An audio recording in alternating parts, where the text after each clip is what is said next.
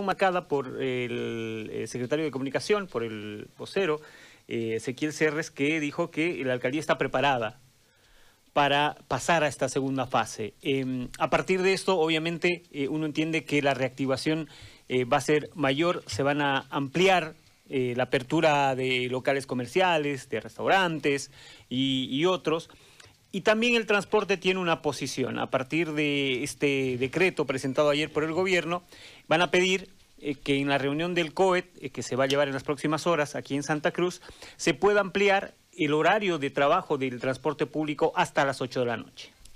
Bueno, post confinamiento y la expectativa del transporte la conocemos ahora con don Aldo, Aldo Terrazas, que es dirigente del transporte urbano precisamente. Don Aldo, buenos días. Muy buenos días, muchas gracias por permitirnos explicar nuestra solicitud del transporte.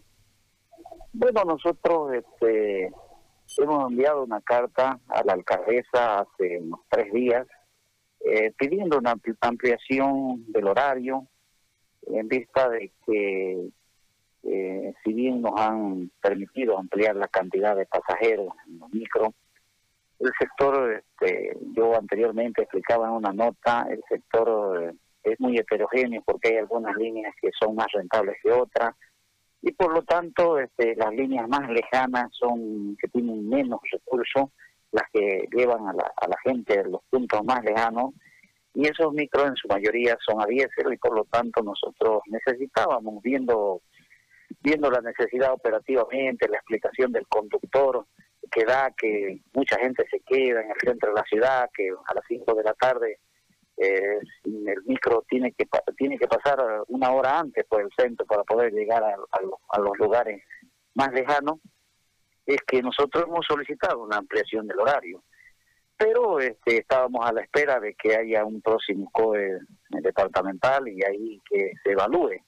El transporte ha cumplido, ¿no? A cabalidad las exigencias, si bien este, eh, hemos, hemos sido estigmatizados, que podíamos ser el foco más grande de infección, pero el cuidado y buena voluntad y, bueno, en fin, el cumplir el protocolo, las exigencias que se ha estado cumpliendo ha hecho que, que también este, demos un granito de arena en el sentido de que también hemos protegido a nuestros usuarios y por lo tanto también a los conductores.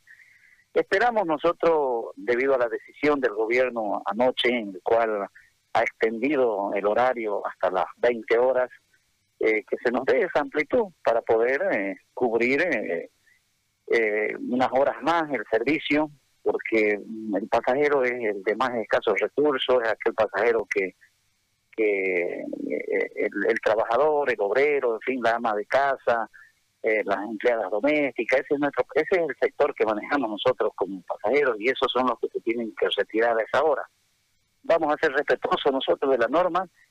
Eh, creemos que nos van a convocar en el transcurso de hoy el COEN para seguramente darnos alguna explicación y estamos a la espera. Pensamos que, que si hay la amplitud de parte del gobierno municipal de ampliar las horas como así lo establece el decreto que ha salido anoche, eh, creemos que el transporte va a ser parte, pedimos que sea parte de esa ampliación de horario. Donaldo, eh, ¿Qué tipo de controles está haciendo la dirigencia eh, a los choferes para que se cumplan eh, todos, eh, todas las medidas de bioseguridad? Le digo esto porque yo como usuario he visto que muchas líneas no, no respetan y llevan pasajeros parados, mucha gente, más del 80% de su capacidad en el cuarto anillo usted va, se para y ve varias líneas que están repletas realmente, eh, incumpliendo justamente estas medidas que se habían determinado. Bueno, este, operativamente para el conductor es, es, es, difícil, eh, principalmente en los horarios picos, en los horarios de, de las 6 de la mañana a 8 y el horario cuando se acaba el transporte, cuando está concluyendo su jornada de trabajo, que en este caso es de 3 a 5 de la tarde, es muy difícil eh, para, el, para el conductor eh, hacer cumplir a cabalidad la cantidad de pasajeros. Este, hay un determinado grupo en algunos puntos donde hay cuatro o cinco pasajeros y la gente insiste, el, mismo el mismo usuario que está dentro del micro presiona para que lo lleven porque ya están a horas de acabar la jornada. Y esa, esa parte es la más difícil, es la más costosa para el conductor.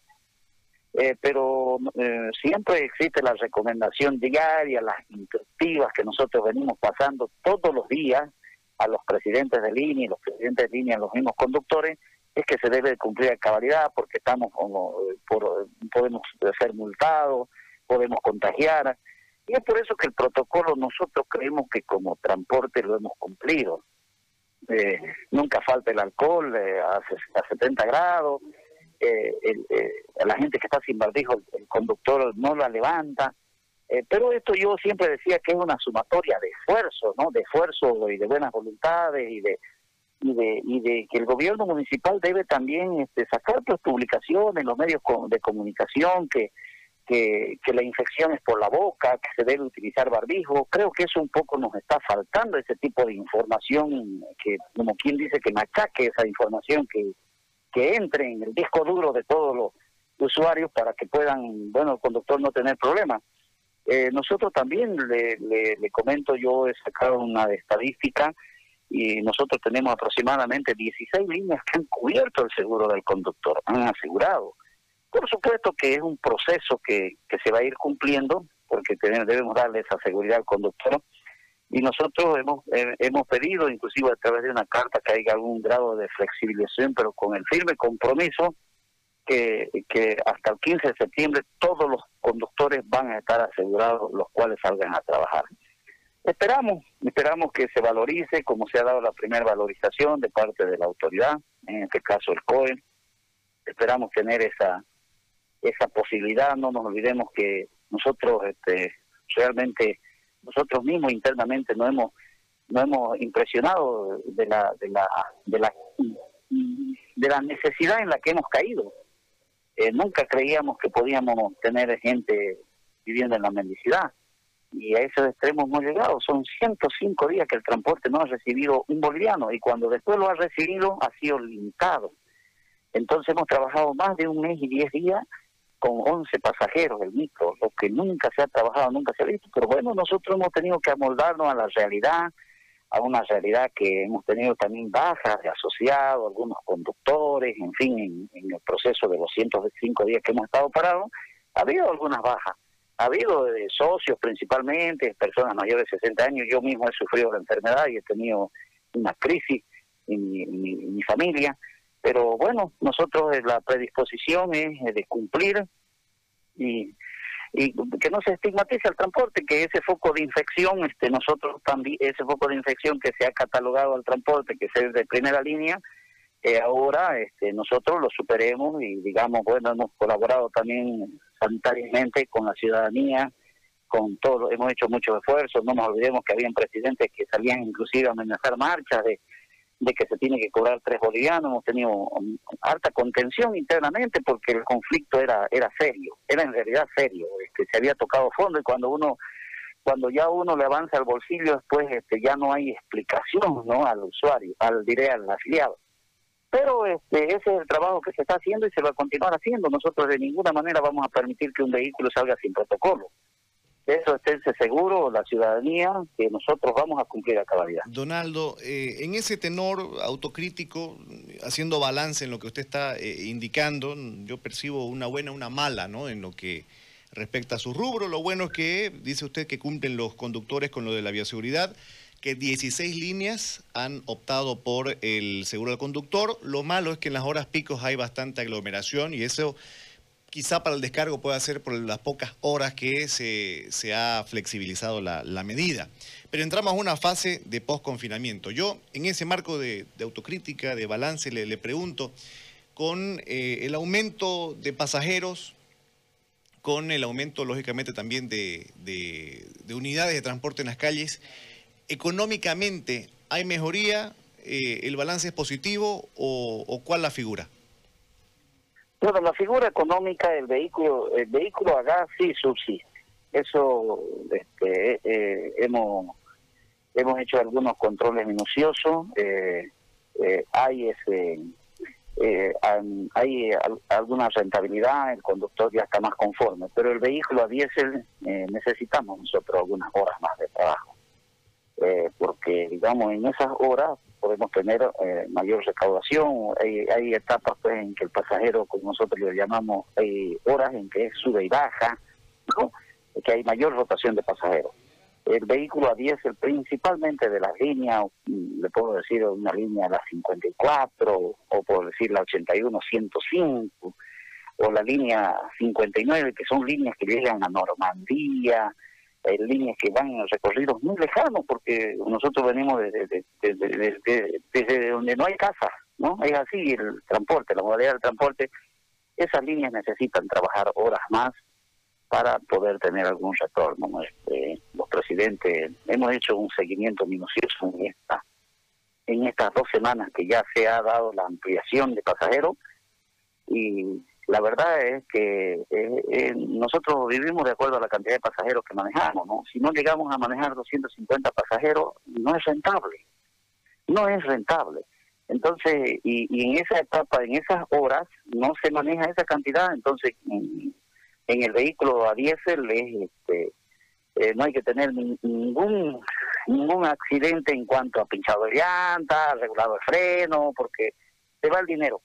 Eh, eh, pero este, tenemos que mirarlo con optimismo, tenemos que ver que hay que hacer un esfuerzo, eh, la ciudad y el mundo ya no va a ser lo mismo, y también nosotros este, tenemos que ser parte de ese sacrificio, es verdad que cuesta, principalmente explicarle al, al, afiliado, pero creo que todo ha cambiado, antes antes todos comprábamos el periódico, ahora creo que no compra nadie, en fin, este esos cambios vamos a tener que tenerlo, ¿no? Entonces, este eh, volver volver a hasta volver a una realidad en la cual vivíamos antes económicamente la mejora no ha sido significativa pero ahora hay que como quien dice eh, juntar para vivir y bueno eso va a tener que hacerlo el transporte ese esfuerzo pero nosotros lo vemos con buenos ojos que se haya ampliar, que se amplíe el horario del trabajo Donaldo, ¿hay algún tipo de sanción para quienes no, no cumplen eh, con las medidas que se han adoptado? Me refiero a los choferes.